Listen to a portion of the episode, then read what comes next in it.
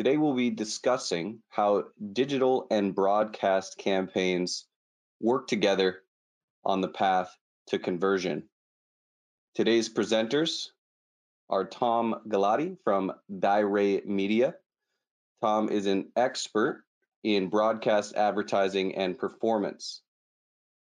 We also have Lisa Higgins, Director of Paid Media at Market Force. And Lisa is an expert on how to leverage digital advertising to drive campaign performance. My name is Lucas Sommer. I am the Director of Marketing at LeadsRx, a multi touch attribution tool which helps Tom and Lisa and guys that are out there doing performance marketing measure the effectiveness of those campaigns. So let's get started. We wanted to start off with a pretty famous quote that I'm sure most of the folks on this webinar have heard before. Half the money that I spend on advertising is wasted, but the trouble is I don't know which half. That is the challenge that we all face, and we're hoping to shed some light on this situation in today's webinar because with today's technology and with the advances in broadcasts and digital campaigns, we can now know exactly which half is working and which half isn't. And that is the key to driving performance.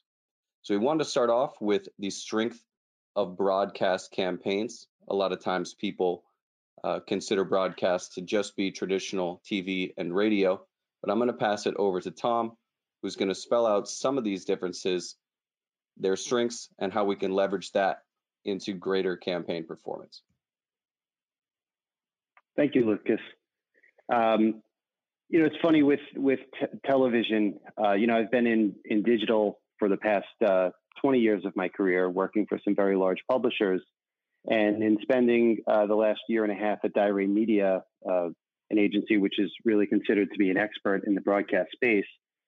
You know, I've, I've learned that as we oftentimes try and chase the new bright shiny object in, in our industry, um, whether that be you know streaming, um, different types of uh, new and emerging digital platforms, um, they're all great and they all bring a lot to the table and probably should all be considered as part of a marketer's advertising mix. But I think oftentimes, you know, we hear about the shift of dollars being, you know, uh, moving towards digital from TV, and that's certainly happening. But it doesn't mean you should, uh, you know, lose sight of the fact that linear television, you know, national broadcast uh, cable vision, uh, cable, for example, you know, it's still a, a $70 billion industry. And so, you know, sometimes that bright shiny object is hiding right in front of you in, in plain sight. And there's still a ton of great advantages to broadcast linear TV. You know, to see some of them spelled out here on the slide with low household CPMs and a surprising low cost of entry. I'll, I'll talk a little bit about that more, um, you know, over the course of the next half hour or so. But many people are surprised. You know, I speak to marketers every single day, some of whom who have tried direct response TV, for example, and others who have never tried TV, thinking that it was much too expensive. And if you're working with the right type of media buying agency, uh, you'll realize that there could be, a, you know, from a media standpoint, probably about a 15, 15 or twenty thousand dollar test to figure out which networks would work for you, which day parts work for you, um, and so it, it's really not this you know huge investment that I think many people think. So again, we'll talk a little bit more about that, and happy to answer any questions. But you know, there's something to be said about seeing your product or service on TV in terms of you know validating your product. Um, you know, you, you can't uh, discount the mass awareness and actually instantaneous results. So our founder Jim Bolitzos, about 33 years ago, was one of the pioneers in figuring out how to, you know, tie conversions back to direct response TV. Um, and even you know that was much much simpler uh, during the time of just using an 800 number. Um, but you know, as as we've gotten more sophisticated and now we're tying things in and making campaigns integrated with with digital, um, you know, there's there's much more complicated metrics in place, and LeadsRx is a great tool that allows us to uh, tie back conversion data uh, on broadcast as well, and actually make it feel and act a little bit more like a digital campaign. So those are just some of the things that you know I wanted to highlight in terms of you know the power of broadcast and how it, it oftentimes surprises people um, because everyone's so uh, fixated on you know the shift that's occurring uh, from broadcast to digital. Yeah, well said. I think that a lot of times people get caught up uh, thinking that broadcast really means a, a, Super Bowl commercial or a, or a national uh, radio campaign, and they often overlook what's available in, in today's broadcast landscape, which is some of the things you mentioned, more fast, you know, instantaneous results, and you can even deploy some of those tricks that have traditionally been for digital uh, in terms of A/B testing um, and validating sort of what message works, what call to action works, and you know more so today than five, ten years ago, you can get that rapid iteration into your broadcast campaigns, um, and that's really what Diray specializes in. The next piece here is digital campaigns. This is uh, on the other side of the fence, so to speak. I want to pass it over to Lisa, who's going to talk through some of those digital campaigns and their strengths um, and how that has a potential overlap on the broadcast side as well. So, Lisa, take it away. Yes, thank you, Lucas. So, on the strength of digital campaigns, of course, we can boast that our campaigns are fully trackable as users navigate around the web. So that means we're getting our results in real time, as well as those really important insights into the buyer behavior as people are moving around across the web. It's also a very constantly evolving space. So I've been in this field for about the last 10 years. And certainly there have been a lot of changes uh, th- that have happened in, in, that amount of time. And the great part of that is that there are new opportunities to explore. So, for instance, um, back in the, the older days when I had first started in this industry, paid social advertising wasn't even available. Now I think we all know that has has really come to fruition across several that really didn't even exist 10 years ago. So that opens up new opportunities for advertisers all the time. We have platforms like Facebook and, and LinkedIn, Twitter, Instagram, which are now more, I would say, more mature platforms in terms of the, the advertising component, whereas there are always new platforms on the horizon, including those such as WeChat and, and TikTok, um, Snapchat also in the mix as well.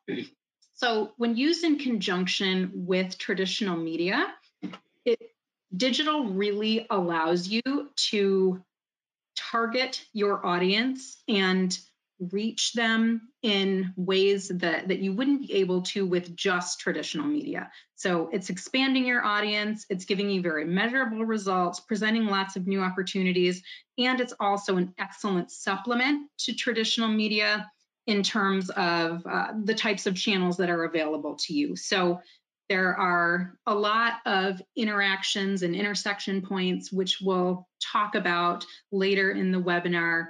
But just to, to consider a few, uh, Tom and I had, had spoken a lot about how uh, we tend to see an uptick in paid social and paid search performance directly after a radio commercial or a TV commercial airs. In addition, uh, digital audio and digital video campaigns can be a great complement to traditional radio and uh, TV campaigns as well. So essentially, just the digital version of that, reaching people that, that otherwise may not have cable and may not see those ads. Thank you. I think one of the pieces that we wanted to highlight from the Leads RX perspective here is is something that you touched upon.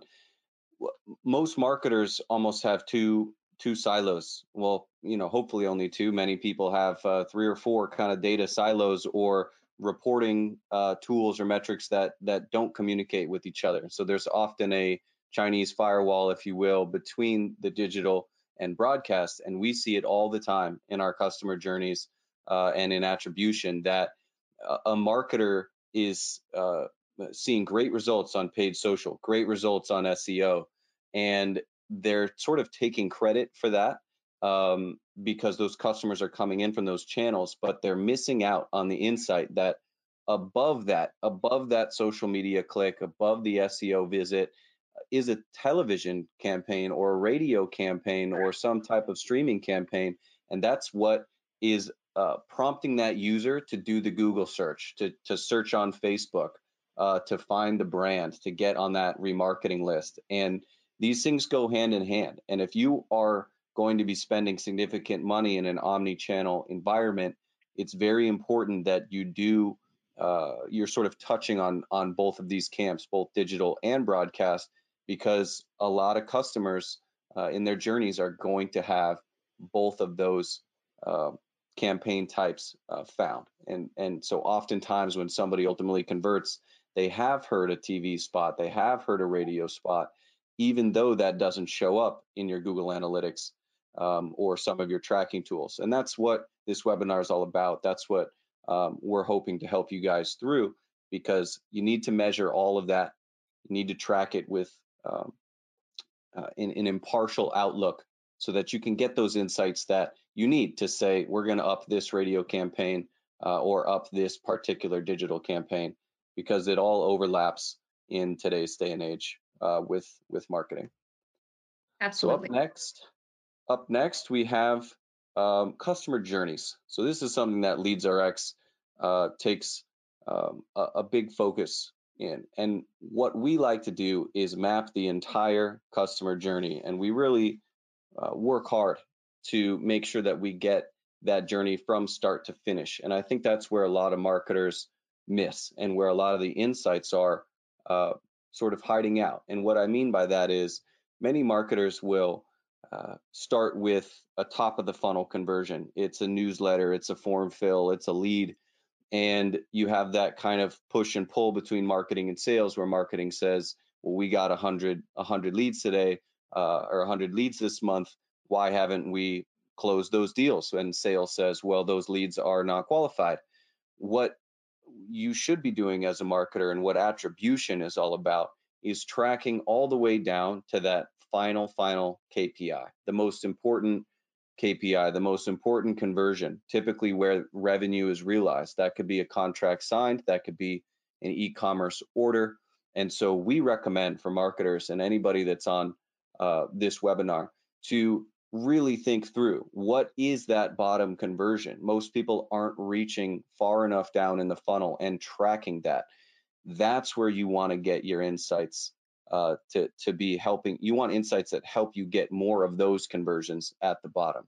Nobody really cares about having more emails on your newsletter list if those people don't end up converting into paying customers. So we always recommend that customer uh, marketers focus on that bottom of the funnel conversion and optimize their campaigns accordingly.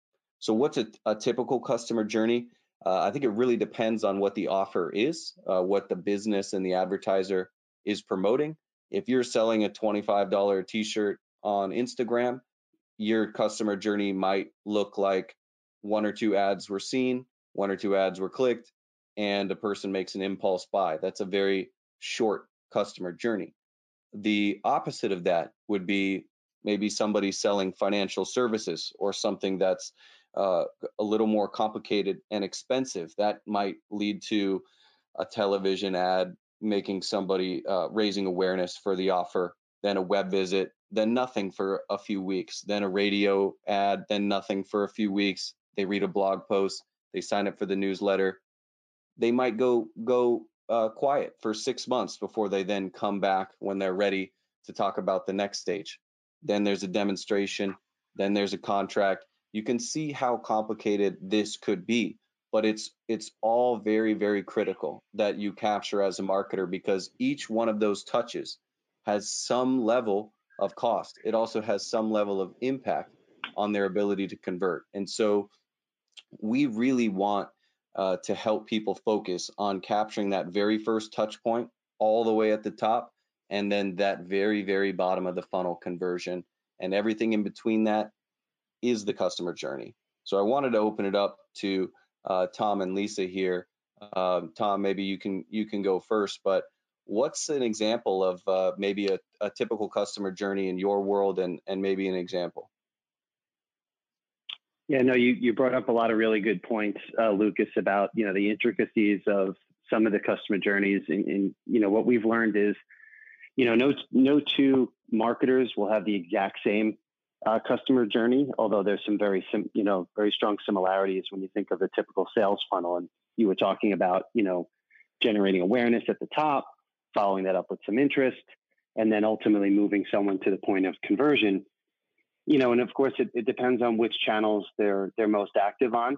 Um, you know, so when you're in, incorporating a, a marketing mix with, um, you know, paid search and social, um, perhaps some some video like YouTube, um, and and mixing that in with with broadcast.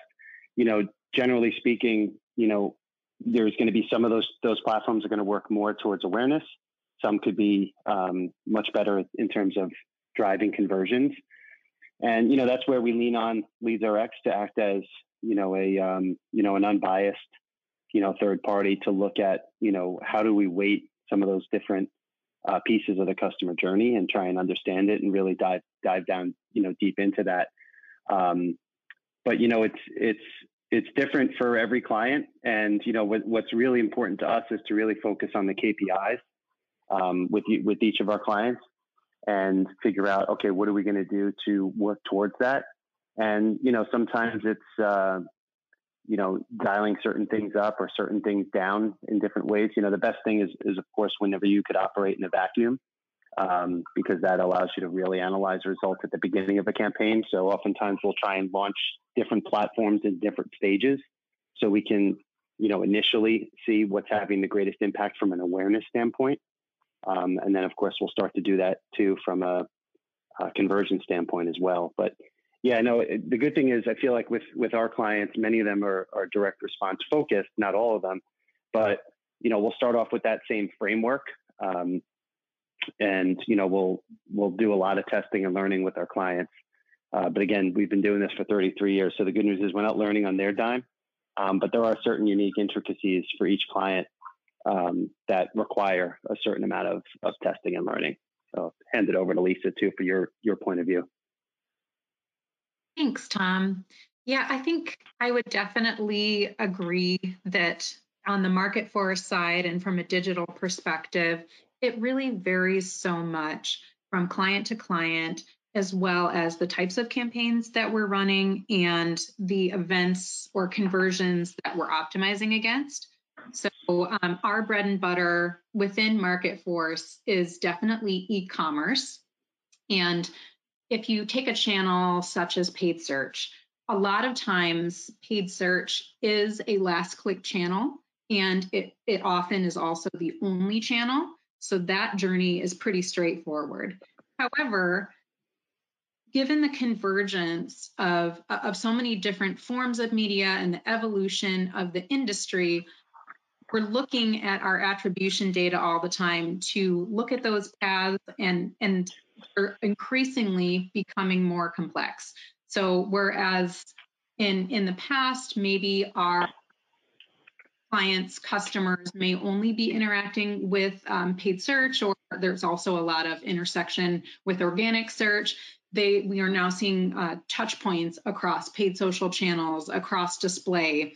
So it's really good to have the attributed data so that we can really analyze those journeys and help to determine what our media mix should look like, where we can best allocate our budgets, and um, how we can really optimize against those end goals. So, as Tom was saying, that could be very different for lead generation. That might be a much longer customer journey over the course of weeks or even months. And we're looking at often a lot of different conversion types within that journey, whereas an e commerce journey is typically shorter, um, typically under 30 days or so.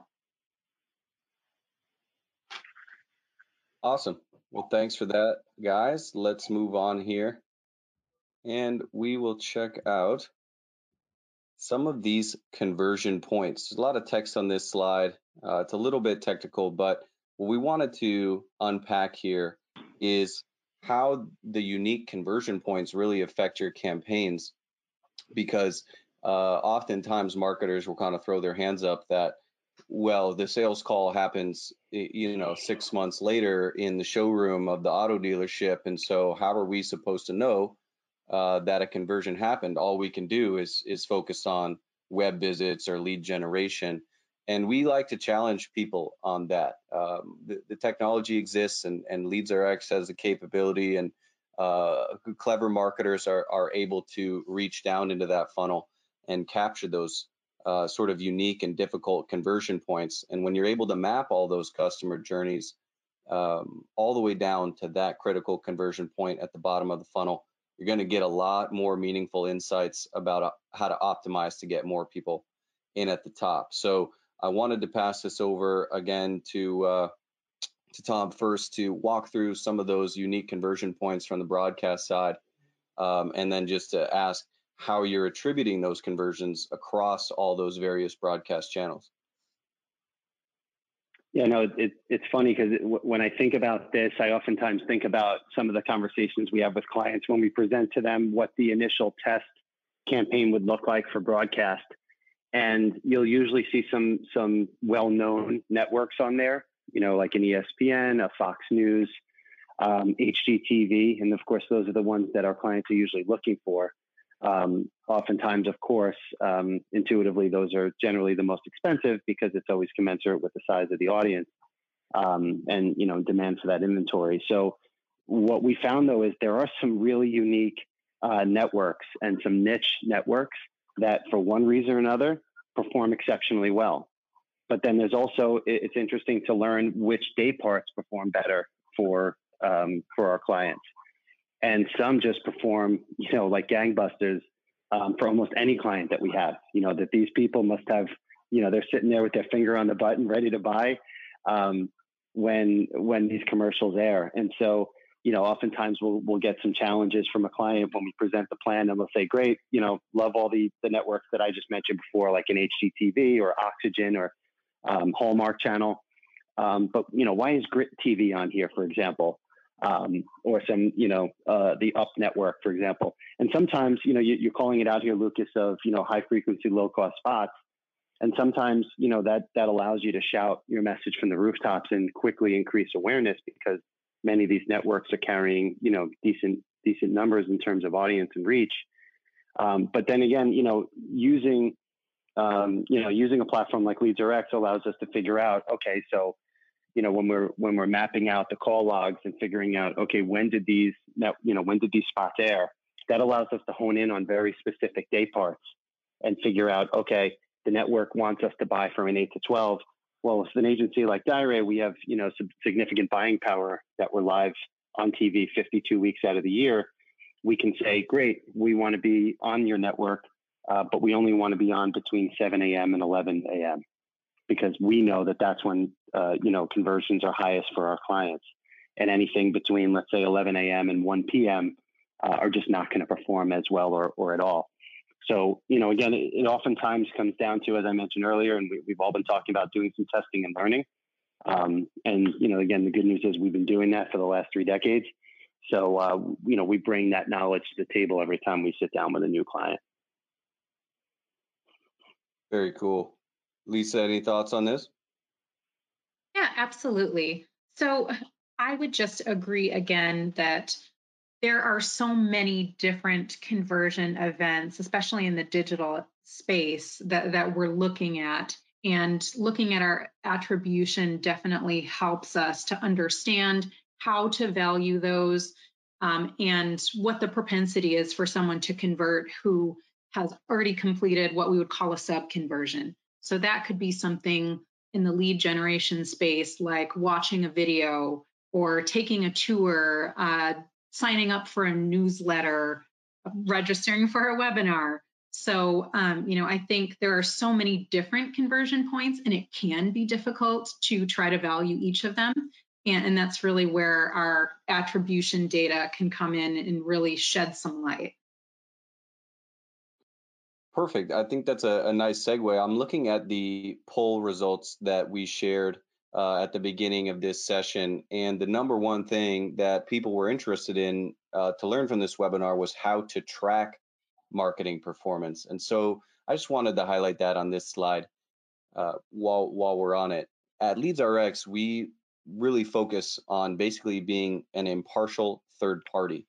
And the reason that that's important is because if you ask Facebook how well your Facebook campaigns are doing, they're going to say you're doing great. And the way to do better is to spend more to get more. If you ask Google the same question, they're going to nine times out of 10 uh, present data that ultimately informs you to spend more to get more. And attribution is not about spending more to get more, it's how to get more for less, how to optimize for that conversion that you really want. And so, given those poll results, it's very critical that uh, if you have some of these difficult to measure conversions uh, that might happen uh, happen offline or in a showroom, uh, that you can get those conversions back with a CSV file or sent in with uh, via API um, or or even presented back at a monthly report saying these five deals closed. We need to bring those one deals, that revenue event back into the equation. If you're able to bring that back into the equation, you're now you now have the information that you need to really track the marketing performance. And that's the critical piece. You can't rely on Google's conversion pixel to tell you how well Facebook's doing because they don't share data. And you can't rely on Facebook's to advise on what to do about Google because they don't share data. And if you use Google Analytics, let's say, uh, oftentimes by default, you're stuck with last click or something that just isn't uh, quite all in, encompassing to give you the insights that you need. And it's uh, uh very difficult, let's just say, to pass in your spot log data and the cost for those spot logs into Google Analytics and expect them to present you with any sort of attribution insights. That's where LeadsRx lives. That's what we are helping our clients do is roll out a, a sort of magic pixel, if you will, that is that third party uh, impartial voice that allows you to say for every dollar spent, you're getting a higher return on radio than you are on podcasts. You're getting a higher return on OTT than you are on television. And the Facebook uh, carousel is outperforming the Snapchat location ad. The only way to really grab all of that at once and to have an accurate uh, insight um, uh, provided by your uh, attribution provider, you're going to need to track everything, all the channels, as well as that important conversion point. and without that, you are sort of left with some level of anecdote or gut feeling. And we want to try to solve to uh, to stay away from that. We we like to optimize based on the data, and we really chase what is uh, what we believe the most important metric, return on ad spend. And so hopefully that brings some level of insight into how to track those marketing, uh, how to track marketing performance in an omni-channel environment um, but if there's more questions on that, please use the uh, chat feature here uh, or even the questions in the control panel, and we'll address those throughout the session. So moving on to the next slide, I wanted to pass it over to Lisa to kind of explain this graphic here and just elaborate on how a little bit further we've touched on all this as already, so maybe we can scoot through this a little faster, but how digital and broadcast work together and what that overlap really is. Yeah, thanks, Lucas.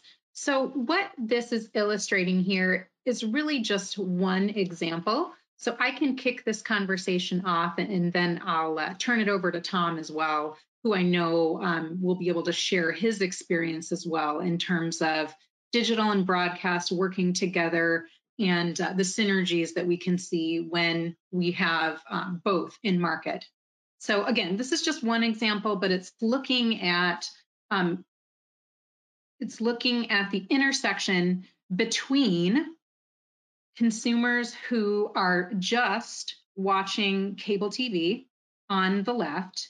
In the middle of this lovely Venn diagram, you're seeing um, the intersection point of people that do have a typical cable um, provider, but that also have um, over the top services. And that could be any streaming service such as Netflix, Hulu, Amazon Prime, just so we're clear on, on some of those um, abbreviations.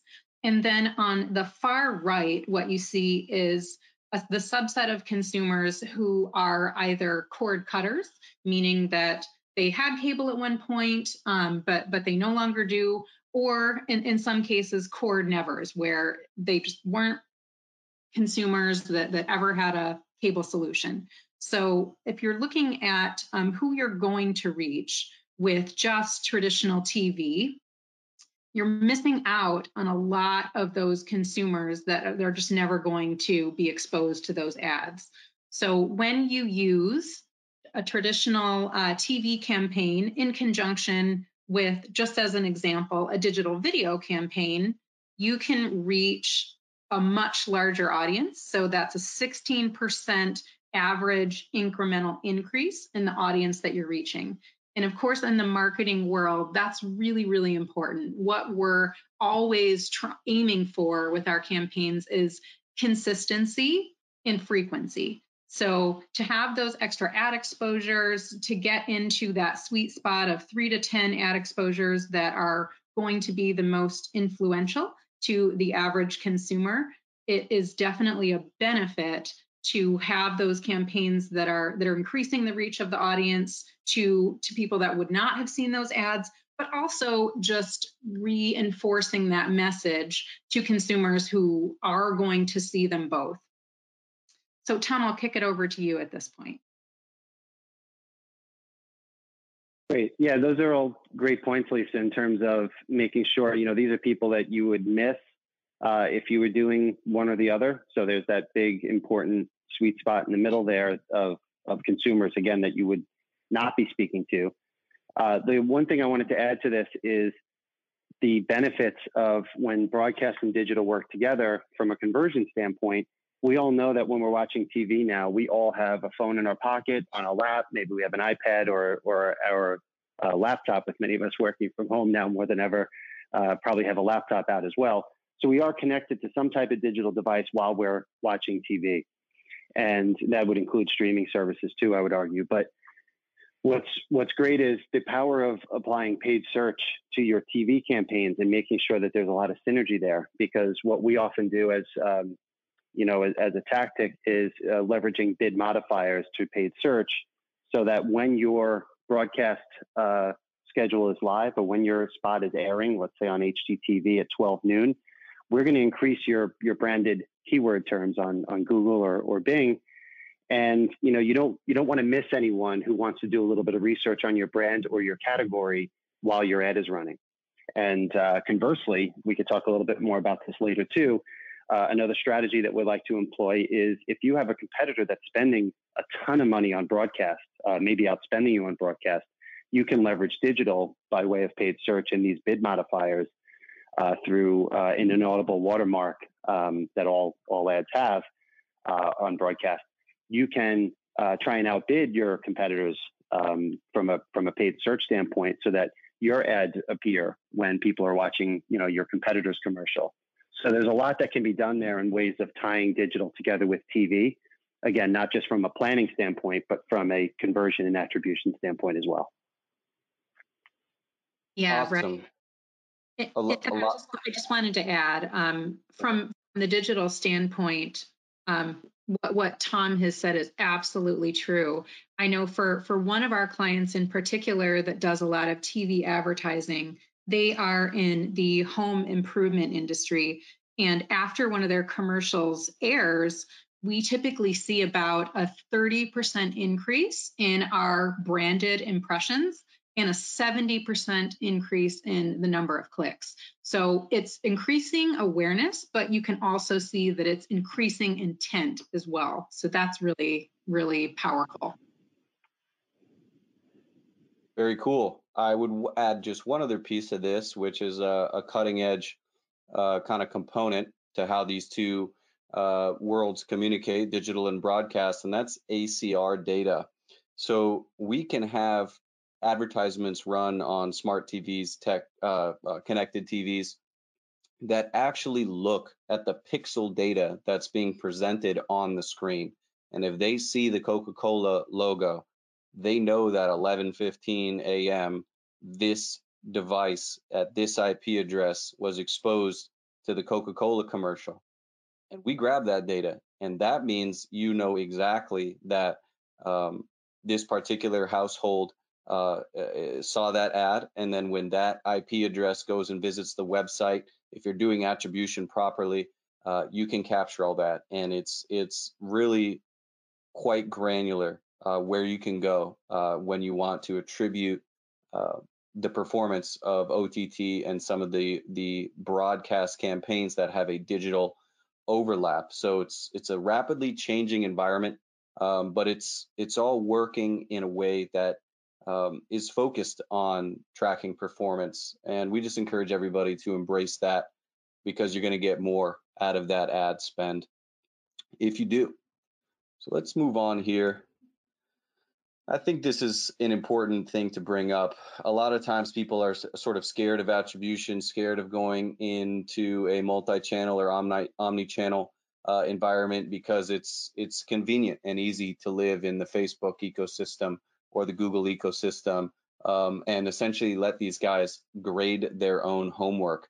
Um, and you let Facebook report on itself, you let Google report on itself. That's not going to lead you to the sort of cross-channel insights that you're after. So I wanted to bring up some of these multi-channel mistakes, and I think I'm just going to hit this slide here um, so we can quickly move on to some other stuff um, and save some time. But the mistakes that we see are people not tracking the full funnel and not grabbing the important conversion point. That's what we talked about earlier in the presentation.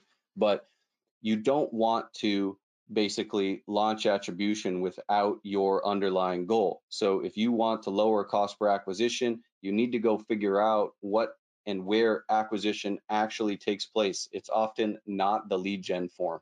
That's usually insufficient. And most marketers uh, or a percentage of marketers that we work with that are trying to make the leap into multi-channel or attribution end up falling short there because they neglect to uh, capture that important uh, conversion point at the bottom of the funnel. The other piece is that it's not all inclusive. So they say uh, we're doing attribution for our Google and Facebook campaigns, but they neglect the other components that might be broadcast. It might be something you're doing on Pinterest or Twitter. And instead of bringing it into the same equation, you're living with the Pinterest conversion tracking uh, pixel, so to speak, and letting Pinterest report on its silo and Twitter report on its silo, when in reality, it's the same ad bucket, it's the same ad dollars, and you need to know that uh, the, the combination of those channels, you need to know which of those is working the best and the most efficiently at driving those conversions. And so those are really the common mistakes we see looking at the wrong conversion point and not tracking all of your campaigns with one tool, one data source. And so if I were to give uh, an example or some advice for people that are starting out, it's just take a step back. You don't need uh, to make it overly complicated. What do you want more of? Most likely it's sales.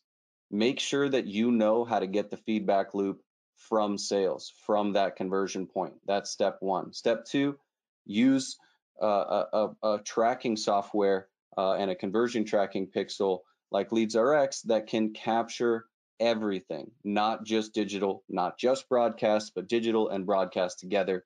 That's the only way to optimize across those channels. You have to have them in the same ecosystem at the same time. Don't forget to track your non paid channels as well. If you have people writing blogs or doing SEO that might not be quote unquote advertising, but there's a spend and an effort going towards that. And those touch points end up in the customer journey. So they are not to be overlooked. Uh, you need to track those as well. Not everything that has an ad dollar um, is is uh, just things that have ad dollars are not the only place you should be looking. You should be looking at the entire marketing landscape, including those organic channels. So how does streaming fit into the mix, guys? I will uh, uh, pass it over to I think Lisa uh, first here to talk about some of these streaming pieces, uh, and then uh, Tom as well. I know you have some ideas here, and then I'll, I'll wrap it up. Thanks, Lucas. Yeah, I think streaming is definitely an area of opportunity and has been for some time. But I think it's just more important now in this post pandemic world, just given um, the, the number of people that are streaming now that maybe weren't before or have just increased how much they're streaming. So, on average, in the US, consumers are spending essentially double the amount of time streaming media as they did before the pandemic. Um, in terms of podcasts, which which I know is one point that we wanted to talk about, we haven't seen as much of an uptick just during the pandemic, but it's important to note that within the last decade, we've seen also about double the number of people um, that are actively listening to podcasts on a regular basis. So it's really important to consider streaming media in, in your total media mix because of the number of people that are going to see those ads and the number of people that um, are, are, really that's their lifestyle. So you're really getting those ad exposures. Again it's reinforcing um, what you're doing in some of the other channels both offline and online so it's definitely not something to ignore, especially now during the pandemic where we're seeing such a huge increase in um, the number of active consumers. Yeah, that's a great, all great points, Lisa. Um, and I would, I would add on to that is there's some other great benefits to streaming as well. I'm glad you talked about some of the immediate benefits, you know, given our current uh, situation with the pandemic and some of the um, effects that it's had on some of the different platforms. And I think streaming might be, to your point, one of the biggest areas where we're seeing, you know, that uptick. Um, what I will say is, you know, you get the benefits too of having your brand surrounded by really high quality content. You know, if you think about what people are streaming lately. Um, so that's another clear benefit is you get that intrinsic value that goes along with that. Uh, the other thing I would add is um, you get, you know, it really is the intersection of linear TV and digital. So you get the added benefits of all the, um, you know, all the great aspects that we love about digital from a targeting standpoint. Um, also being able to lever- leverage sequential messaging, um, I think is another benefit of streaming as well, where you could serve one ad to someone who has already seen a different type of ad, um, you know, on a display ad, um, or perhaps show a different type of ad for someone who's already seen your first ad. So there's a lot that can be done, you know, from a pixeling standpoint to kind of make uh, make these ads uh, look like linear and kind of act like digital. Awesome. One point I wanted to bring up here because I see a couple questions coming in, uh, and I know everybody's interested in the hot topic of uh, podcast advertising. And podcast advertising is something that we've recently embraced um, and it's really a great medium uh, because it is that overlap of broadcast and digital. When we do podcast advertising, we can provide essentially um, a, mechanism for when the ad is either read on air or the episode is downloaded, it will basically trigger uh, the equivalent of almost an impression. Uh, and it works very similar to broadcast. And uh, we can bring in those ad spots, the time of day that they were ran. We can look at the local market, the IP address, um, and stitch all that together into a nice, uh, very, very accurate podcast uh, attribution product that can track your performance on podcast ads um, in a little bit more digital, a little bit more granular way than what's available on traditional radio. That being said, there was a direct question about traditional radio, and so I wanted to highlight that here. Traditional radio uh, uh, is a great source for raising awareness. We've seen as as budget uh, sort of is leaving and going into digital, that just leads to more competition, higher cost per click, uh, a more crowded uh, set of messages across your competitors, and radio is kind of this area where there's uh, some some open space. The CPMS are are are cheaper, and you can reach a, a wide swath of people for a relatively affordable price. And when we look at radio advertising, we don't go with the spray and pray methodology.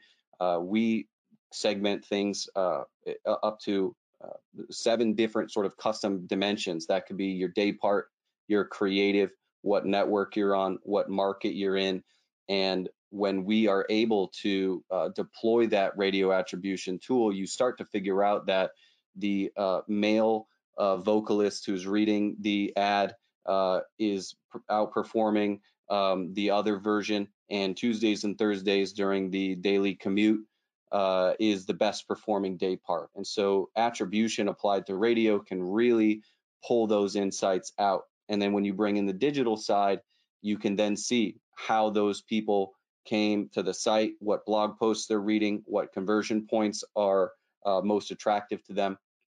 And you use that to inform your next media buy. So that's how radio comes into play. And we take uh, a, a very focused approach on how to track that in terms of attribution. Let's talk a bit about data and analytics. We're running out of time here, and I know folks got to jump. So let's try to speed through this one. Uh, Lisa, I'll pass it over to you on the digital side. Uh, but what's the right data to be looking at? There's a wealth of information out there. What is sort of the two or three critical things that people need to keep their eyes on? Right. And I think per our previous uh, discussion, it really depends on what the goals of a given campaign are. And, and, and for a given client, that could be very different. So, just generally speaking, on the e commerce side, typically we are optimizing towards sales or purchases, return on ad spend, as Lucas mentioned, revenue per visitor, total revenue, uh, with lead gen, the key metrics that we're typically looking at are leads, um, cost per lead, and there may be also some sub conversion types like um, the signups I mentioned, registrations, that kind of thing um, that we're also looking at watching watching a video, taking a tour of the site, et cetera, et cetera. And then from a branding and awareness perspective, I think the key things that, that we'd be looking at would typically be impressions, clicks, reach and unique reach is especially important. Uh, video or audio completion rates. And then in terms of um, paid social, we're often looking at engagements, shares, likes. Um, so, so a little bit different depending on what your goals are, but but generally, I think those are those are really the key metrics. Um, so, Tom, did you have anything else to add? Yeah, I mean, for the you, you hit all the great points, and and you started off great with the slide, Lucas. So for the sake of time, um, I'll just say yes, I agree.